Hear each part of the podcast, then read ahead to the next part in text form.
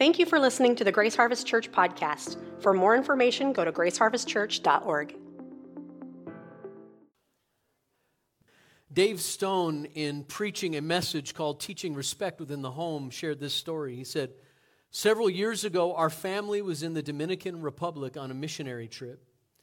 If you've ever driven in a developing country, you know how dangerous the traffic can be. Vehicles whiz past, coming within just a few feet of children playing close to the road. One night, my son Sam was playing a game in his own little world, in, in which he would zig and zag back and forth from sidewalk onto the narrow street and back.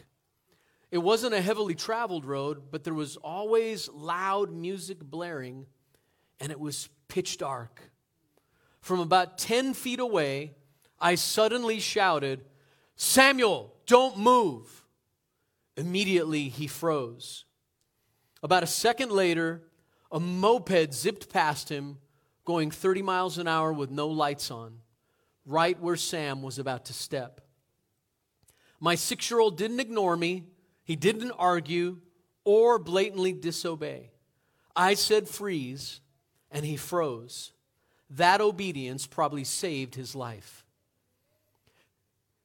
Today, we're going to start a new series called Ears to Hear Hearing God's Voice.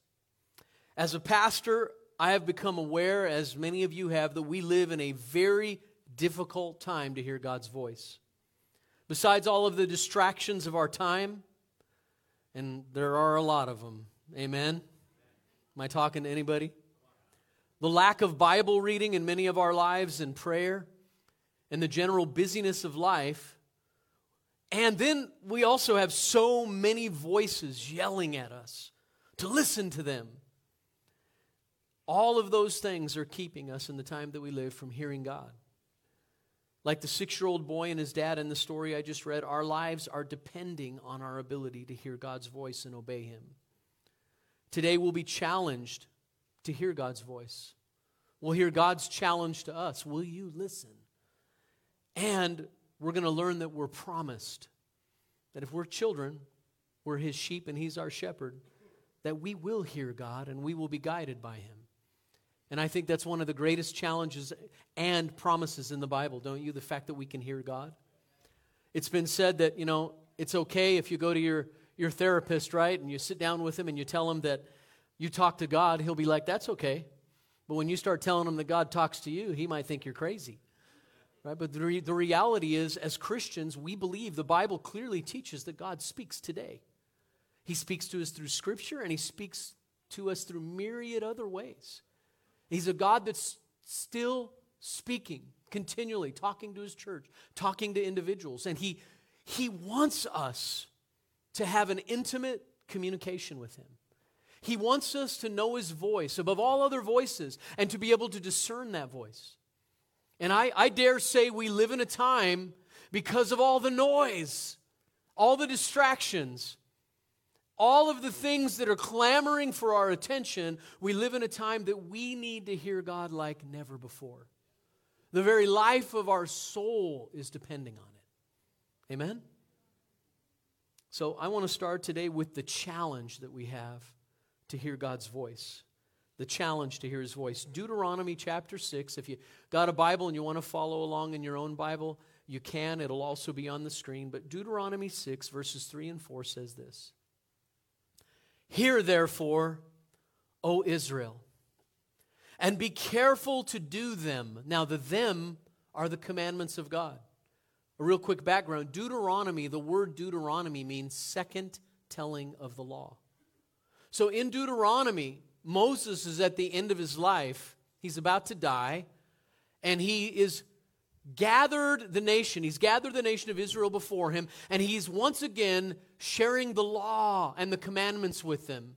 And he's beginning to share the commandments with them. And in the sixth chapter, he is, as he's going through it again, he comes to this really important section known as the Shema. And he says, Hear therefore, O Israel, and be careful to do them, that it may go well with you, and that you may multiply greatly, as the Lord, the God of your fathers, has promised you in a land flowing with milk and honey. So you see what he's saying? He's saying, listen, if you'll do this, if you'll hear God, you'll hear his voice through his laws and his commandments, and you'll do them, life's going to be good. It's going to be abundant. The idea of a land flowing with milk and honey is the, the, the, idea of God's shalom, God's blessing, his wholeness, his fullness, that you'll live in everything that God has designed for you. So he's saying, listen, if you'll do what I'm telling you to do, if you'll listen and do it, your life's going to be rich. And, and then he doesn't end there. He goes into the fourth verse and he says, Hear, O Israel, the Lord our God the Lord is one. And he goes on to say, And you shall love the Lord your God with all your heart, soul, mind, and strength. And, and then he goes into to more of the commandments. And this particular text of Scripture was one of the most well known, most well quoted, most often quoted texts of Scripture in the Old Testament to the Jews. And again, it was known as the Shema. And in the Shema, we see that God constantly commands and appeals to his people to hear him. The word for hear, this Shema, is a word that doesn't just mean to hear a sound or to hear a noise, but it's actually to take that thing that you've heard, to internalize it, and to live it out and do it. Right? And so to Shema is listen with the intent to obey. Right? Listen so that you might do what he will say. Listen so that action will follow. That's what God's design and desire is for us. In Psalm 81, verse 13, in the New Living Translation, listen to this. It's a cry, it's an appeal. God says, Oh, that my people would listen to me. Oh, that Israel would follow me, walking in my paths. And if you go look at Psalm 81, it's again God's reiteration of his journey with Israel and how they continually disobey him and walk away from him and don't listen to what he has to say. And God is like yearning that his people would listen to him. Why? Because, like a good parent, like a good father, he doesn't want to see his kids get run over in the middle of the street. He doesn't want to see them experience the consequences of their rebellion and their stubbornness. He loves them, he wants them to flourish and thrive. And so he says to them, Listen, listen carefully. He yearns for his people to listen. You can hear this cry, this yearning. You can even hear pain in God's call to listen to him. Like a parent who is heartbroken for a child who will not listen, so is God heartbroken for his children. He always sees where his children will go if they don't listen. He sees and grieves over their painful consequences. You may not realize it, but when we don't listen to God and we do our own thing and then we experience ruin, God isn't up there, you know, like this. I'm done with you. Ha ha, see? Told you so, idiot. He's like we would be. If one of your children went off and and left you and went into some kind of life that was self destructive and you saw it and you're pleading with them, listen to what I have to say. My words are life giving. If you'll do what I have to say, this is sound counsel. It will help you. And they don't, and they go into ruin, and you're pleading with them and begging with them, and then they do it, and you watch them hurt. What do you do? You weep with them, you cry with them, your heart breaks with them because they, do, they did exactly what you knew they would do, and you saw what it would lead to. In Matthew 13, verses 9 through 12, Jesus continues this tradition of hear, listen. He has just told the parable of the sower. Remember that parable? The farmer who goes out and he throws seeds and they fall on four different kinds of soils. And so he goes out and he, he's just told him that parable and he says in verse 9 anyone with ears to hear should listen and understand. His disciples came and asked him, Why do you use parables when you talk to the people? He replied, You are permitted to understand the secrets of the kingdom of heaven, but others are not. To those who listen, and this is profound, to those who listen to my teaching, more understanding will be given, and they will have an abundance of knowledge.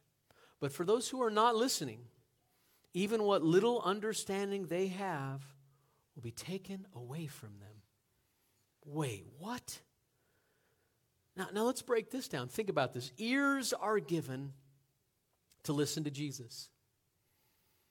Go ahead, reach up and just kind of feel your ears on your head there, huh? Do you know that God gave you those ears, yes, so you could experience music and sounds all around you, so you could experience the fullness of, of life, the beauty that comes through the ears, the senses, the, the warnings, the protections that come through the ears. But He also gave you these ears that you might hear Him. And He also gave you another set of ears, spiritual ears. Both our natural ears and our spiritual ears are given to us to hear God's voice and do what He tells us. Jesus is using a figure of speech to appeal to people to be teachable and diligent about listening to what he says, humble. See, hearing and responding obediently to God's voice is absolutely essential to life. Now, if you've been around here for any length of time, you know that I'm a big proponent of grace. Grace, that beautiful, not just doctrine, but that reality, that experience of the Christian. That you are chosen, forgiven, loved, included, and favored by God. His kindness is toward you, not based upon your performance, your ability to merit. You know that's true, right? Anybody in here because God said, You're such a good person, I want you on my team? I hope you don't think that about yourself because that is not true right? The reality is, anybody that is a follower of Jesus is a follower of Jesus because they have been profoundly impacted by the one who chased them and loved them and embraced them when they were rebels and running from him and didn't want anything to do with him. I want to tell you, if you went looking for God, it was only because he was over there going, Come on, over here, over here, hotter, hotter, colder, hotter, right? God was drawing you, He was wooing you, He was chasing you, He was after you, He loves you, He pursues you. He's the one who leaves the 99 to find the one. Right? So that's God's nature and God's character. He's after you. But, but let, let's, let's be sure that we understand grace properly. Because grace profoundly impacts us, and we're secure in His love, and we know He'll never leave us or forsake us, and we're captivated by that love. Because of that, we want to obey. We want to do what He's called us to do. We want to please Him. We want to be holy. And if we fail, we know we have an advocate with the Father, the, the man Christ Jesus. He, he pleads on our behalf, He presents His own blood for us. And we know that's always true, but let us never think that grace says, be disobedient, be a rebel, do your own thing. God understand, it's all good with Him. That is not the gospel. And in fact, the reality is, is that when we disobey and when we're rebels and when we run from Him, we experience consequences and consequences equal pain. And pain's goal is to instruct us and lead us to repentance and back to God. Am I talking to anybody? So, with that said, if you've been given ears, listen. And it's profound what Jesus said in this text. Those who don't listen to Jesus, excuse me, those who listen to Jesus will receive more. While those who don't will lose even what they have. When Jesus speaks of listening, again, he means not only hearing what's said, but responding in obedient action to what is heard. Those who refuse to listen to Jesus and respond in loving obedience will eventually quit hearing him and even lose what he's spoken to them in the past. And this makes sense in any relationship. Have you ever been in a relationship with someone and whether it's a child or someone in your life that you have influence with and you know, you're, you're speaking to them and, and what you're giving them is good, solid stuff. And they just, they're at a point where they don't want to hear what you have to say. And you know, at that point, I'm, I, I've lost. I don't have a voice anymore. They're going to do their thing, and I have to literally stand back and let them go. It's very difficult, isn't it? You, you see where their course is heading. It's a path of destruction. And so you, you just have to literally, you plead with them. You've said what you said. They're like, I don't want to hear what you have to say. I'm doing my own thing. Okay, Okay. And then, and then the funny thing is, is even maybe after you've expressed to them over and over again how much you love them and what they mean to you, then it'll come back, you don't love me, and they'll say they don't feel loved. They've lost even what you gave them. And so let's not, let's not be confused here. Jesus isn't saying, I'm going to come and take everything away from you. He's saying that the natural consequence of the rebel's heart is to eventually even lose what good was given to them. So when we continue to just refuse his counsel, refuse his wisdom, refuse his voice. Eventually, we come to a point to where we even what he gave us in the past gets lost. And you'll see this with people who end up losing their faith. I mean, I've known people who had profound encounters with Jesus Christ where you couldn't deny it. And they told you, My life's been changed. I heard the voice of God. I've been forgiven. And then there's, there's this point in their life where all of a sudden they're not walking with God at all. And you'll say, But what about that time? Ah, that it doesn't matter. What the heck? So, are you hearing? I hope you're hearing. Are you hearing the profound warning of God and not listening? I hope that's what we're catching. See, God wants us to listen. He wants us to listen to Him. And the story of the Bible and the story of Israel and the story of His church has been this ongoing journey with God chasing a people who are just like, I don't want, I, I don't want you. I don't want to listen to you. And yet, that's the only life where there is shalom wholeness, health, thriving, joy, peace. That's the life. But they run from the voice over and over again. Whew, that's heavy, isn't it? Now, here's the beauty God has promised. He's promised to speak to us, He's promised to guide us, He's promised to lead us. Here's the answer the promise of hearing the good shepherd's voice. Look at John chapter 10, verses 1 through 6, and I'm going to read verse 14 as well, even though it won't be on the screen, I don't think. But John 10, 1 through 6. Look at this. Jesus is speaking about being a shepherd. Look what he says. Verse 1 I tell you the truth.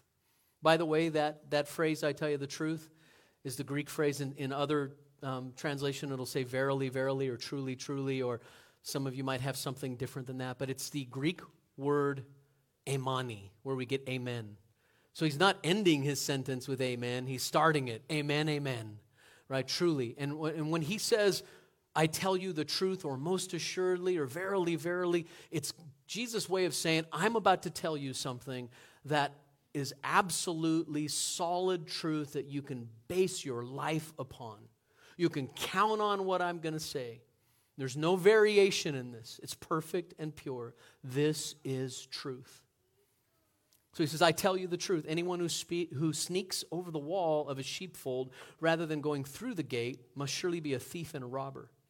But the one who enters through the gate is the shepherd of the sheep. The gatekeeper opens the gate for him, and the sheep recognize his voice and come to him. He calls his own sheep by name and he leads them out. I like that. After he has gathered his own flock, he walks ahead of them, and they follow him because they know his voice. They won't follow a stranger, they will run from him because they don't know his voice. Those who heard Jesus use this illustration didn't understand what he meant. I think that's hilarious right after him saying that. It's like, what, uh, what are you talking about, George? I mean, they didn't get it. And then verse 14, just so we know who Jesus is talking about, he identifies himself in verse 14. It won't be up there, but he says, I am, oh, there it is. I am the good shepherd. I know my own sheep, and they know me. Okay, so this is what happens when you become a Jesus follower when you become a follower of Christ, you're born of God, you repent, you turn to Him, you put faith in Christ and His work on your behalf, you, you become one of His sheep. Can all of you say, bah? Okay. Right? You become a sheep, right? And, and so you're His sheep. And so here are the promises to you. The first promise is Jesus' sheep recognize His voice and come to Him. Isn't that beautiful? When, you, when you're a child, you know your parents' voices right? Sheep recognize the voice of their shepherd perfectly. When they hear his voice, they come to their shepherd. I love that. If you hear his voice, you follow that voice, right? You go where that voice leads. And so, so here, here is a promise. If you're a Christian, you might not even yet be able to identify that you're hearing the voice of the shepherd, but if you're a Christian, Jesus is talking to you and you have the promise that you'll hear his voice. Okay? Secondly, Jesus calls his own sheep by name and he leads them out. Jesus knows each of your names and he calls you by that name. To know a person's name is to know the person. Names are intimate and personal. Jesus calls you by name and leads you out into his world and pastors. And I love that. It says, He calls them by name and He leads them out. That's profound. I, you know, I, I, guess I hadn't really clearly seen that in the text before, but the idea is you can't just stay in the pen. It's kind of like gathering when we gather on Sunday. We're in the pen right now, right? Jesus, our shepherd, is ministering to us, talking to us, working on us, ministering his life to us, speaking to us. And then what, what does he do? He leads us out, the, out of the pen and we go into life, right? We go to our jobs, we go to our neighborhoods, we go to our families, we go to the places where there are wolves and lions, where there are ticks and, and critters, where there are thorns and, and stuff that gets stuck in your fur and you know you got to go out there he leads you out there but his intention in leading you out there is that He will protect you, keep you, and you'll know that He is your shepherd and you're His sheep. Am I talking to anybody? Jesus' sheep follow Him because they know His voice. One of the hallmarks of being a true sheep in Jesus' flock is that you come to know His voice. You follow Him because you know His voice. This is central to being a Christian. Now, what a promise. Maybe you're here today and you think, well, you know, we hear his voice. We hear his voice in the Bible alone. But here's the encouragement the primary place he's going to speak to us is through this book. But he wants us to develop, the kind, to, to develop the kind of relationship with him where we will hear his voice through a myriad of different inputs. Anybody else believe that besides me? You know, one time, um, I'm not going to tell you the story right now. I'll wait for the weeks ahead. One time I was watching, I was walking on the beach and I was looking out at the ocean and I was watching all these different sets of waves come in. And as I watched those sets of waves come in, the Holy Spirit spoke to me about a very specific need in my life that I had been praying about. And He used nature, He used His creation to speak to me. But that, that comes through time as you're just walking with Him, learning to listen, learning to observe. And the problem of our time is that so many other voices are clamoring and covering up, and the noise is drowning out God's voice in so many of our lives. Barbara Brown Taylor in The Preaching Life wrote this In Israel today, it's still possible to witness a scene that Jesus almost certainly saw 2,000 years ago that of Bedouin shepherds bringing their flocks home from the various pastures they had grazed in during the day. And they often those flocks will end up at the same watering hole at the same time right around dusk. So they all get mixed up together. So all these different flocks come, they get mixed up together. There'll be eight or nine small flocks turning into a convention of thirsty sheep. Their shepherds don't worry about the mix up, however. When it's time for them to go home, each one issues his or her own distinctive call a special trill or whistle or a particular tune on a particular reed pipe, and that shepherd's sheep will withdraw from the crowd to follow their shepherd home. They know to whom they belong. They know their shepherd's voice, and it's the only one they will follow. Isn't that cool? And that's, that's God's promise to us. Now, Jesus' sheep don't follow strangers, but they run from them because why? They don't know their voice. There are many stranger voices today. As a pastor, I have to tell you, I'm very, very concerned about all the voices that people are listening to in the time we live. Many voices are masquerading as voices of good and righteousness, but they are voices of agitation and deception. Share a quick story here. And I would tell you who the source was, but it's an unknown source. But it's a father talking about his son, and he says this A few summers ago, I watched our 18 year old son participate in a real X ball paintball tournament. With sophisticated paintball guns that shoot 13 paintballs per second, the matches are quick and exciting. Yeah, that sounds exciting, right? Some of you have done that. Go home with like 50 welts on your body. That doesn't sound exciting. That sounds crazy. They're also very chaotic matches. The X ball concept depends on five players from each team shooting at their opponents and working their way up a large outdoor field. The goal is to kill, that is, hit with a paintball, the other team's players and capture their flag. But it's not an easy task. The main problem is that in the midst of thousands of flying paintballs, it's tough to spot your opponents. The other team can crouch and dive behind bunkers and barriers. And then to make matters even worse, as your team's coach shouts the right information about your opponent's locations, the other team's fans start yelling false information.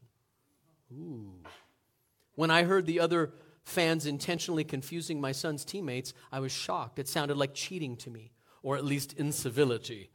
But after the match, my son calmly informed me oh, yeah, that's called counter coaching. They're trying to distract our players with false information. It's part of the game, Dad. We have to deal with it all the time. It just means that we have to focus on our coach and block out all the other distractions. The Bible clearly warns us that it's not easy to listen for God's voice. There will be plenty of counter coaching from the culture, the devil, and from our own distracted hearts. As my son said, that's part of the game. We have to deal with it all the time. And there's only one way to combat, combat spiritual counter coaching, and that is to know the voice of Jesus, hanging on every word as we trust and obey him, even when the coach tells us to do something else. Now, I want you to think about something as I close here. I'm going to give you four counter coaching voices in our culture that really concern me. And I want you to ask yourself the question are you listening to the voice of Jesus or are you listening to these other voices? And obviously, the list could be much longer than this, but here are four counter coaching voices that I see that are really distracting God's people in the time that we live. The first one is news personalities. News personalities. I'm really concerned about how much influence certain news personalities are having over the lives of some of God's people. When you listen to what news personalities say more than what the scriptures say about life and conduct, something is wrong. Beware lest you lose this ability to hear God because you, because you put more authority in what your favorite pundit says than you do in God's word. I see people like hanging on, you know, eh, th- this particular news person, and they post it on social media. He's saying this and that is happening. And I'm like, when's the last time you read your Bible? When's the last time you spent any time in prayer? When's the last time you just shut the TV off? Right? Secondly, TV, movie, music, and sports personalities. Right? The influence and the voice of those who entertain us has become scary. Often we trust what some athlete or TV personality says over what scripture or trustworthy people in our lives have to say. How do they align with Jesus? Right? That's the question. How do they align with Jesus? I mean, look, everybody has a right to an opinion. It's been said, right, that opinions are like noses. Everybody has one, right? It's been said that. But the reality is, is that a lot of opinions out there and a lot of counsel out there and a lot of things that are being said, they're bunk and they're not healthy. And, and if we listen to them too much, they're going to poison the well inside of us. I'll tell you what they're definitely not going to do is lead you to a closer walk with Jesus Christ. And isn't that our goal? Right? Right? Or here's a big one, especially for the younger generation social media influencers. The younger generation especially take their cues from social media influencers who can lead toward Christ, some of them do, or can lead people very far away from Him. I keep up with some influencers out there in social media, and some of them are saying and doing some stuff that you'd be shocked at. Some of you parents in the room, if you knew the stuff that your young people were watching or listening to, and what was being said to them, and the value system that was being expressed, and the things they're being exposed to in, in what seemed like innocent places, if you saw the stuff that is coming into their minds and coming to them, you'd be shocked. And yet, I know some people who live for social media influence. And what, what's sad here is when you begin to look at this list I've compiled, it's very generational. News personalities, I'm going to tell you something. Probably if you're under about 40, you don't even watch the news. right? Most, most people, right? And Yet, if you're younger, you're going to take your cues from social media. And we have to understand that both sources, you know, sometimes the older generation is like, yeah, those kids and their social media and the problem with their phones and all that. And then I look around and the people I see on their phones driving the most aren't youth, they're adults. Really? You can't pull yourself away from the phone long enough to, you're going to kill us. Get off your phone. You're going to kill us all. That text message, that private message is not that important. Put it down. It's poison. I'm not talking to anybody in this room. I know you're all really holy people. And the last one, and this one's kind of kind of become very real to me, and that is religious personalities. Many YouTube preachers, TV preachers, and teachers, they're doing a good work. Some of them are. But some are really misrepresenting Jesus. And misrepresenting, that's all, folks, misrepresenting his gospel in very dangerous ways. Some are preaching a gospel of health, wealth, personal success, and comfort. If you follow Jesus, you'll have it all. And then others are going the other way and basically saying, We have the truth, everybody else is wrong. Come join our little online group and we'll lead you and guide you into all the truth. And both errors are wrong. Everybody, and, and those ones are usually angry and they're calling out the institutional church and saying it's all evil and it's all bad. And nobody's speaking the truth. And I want to tell you what, out there in internet world, cyberspace, it is a mess. Be careful. There's a lot of poison out there. And that's why it's so beautiful when you can shut it off, shut it out, get alone, don't take your phone with you, open scripture Get down before God and say, I'm here, Lord. I love you. Talk to me. Meet with me. And don't tell me you, ha- you don't have enough time.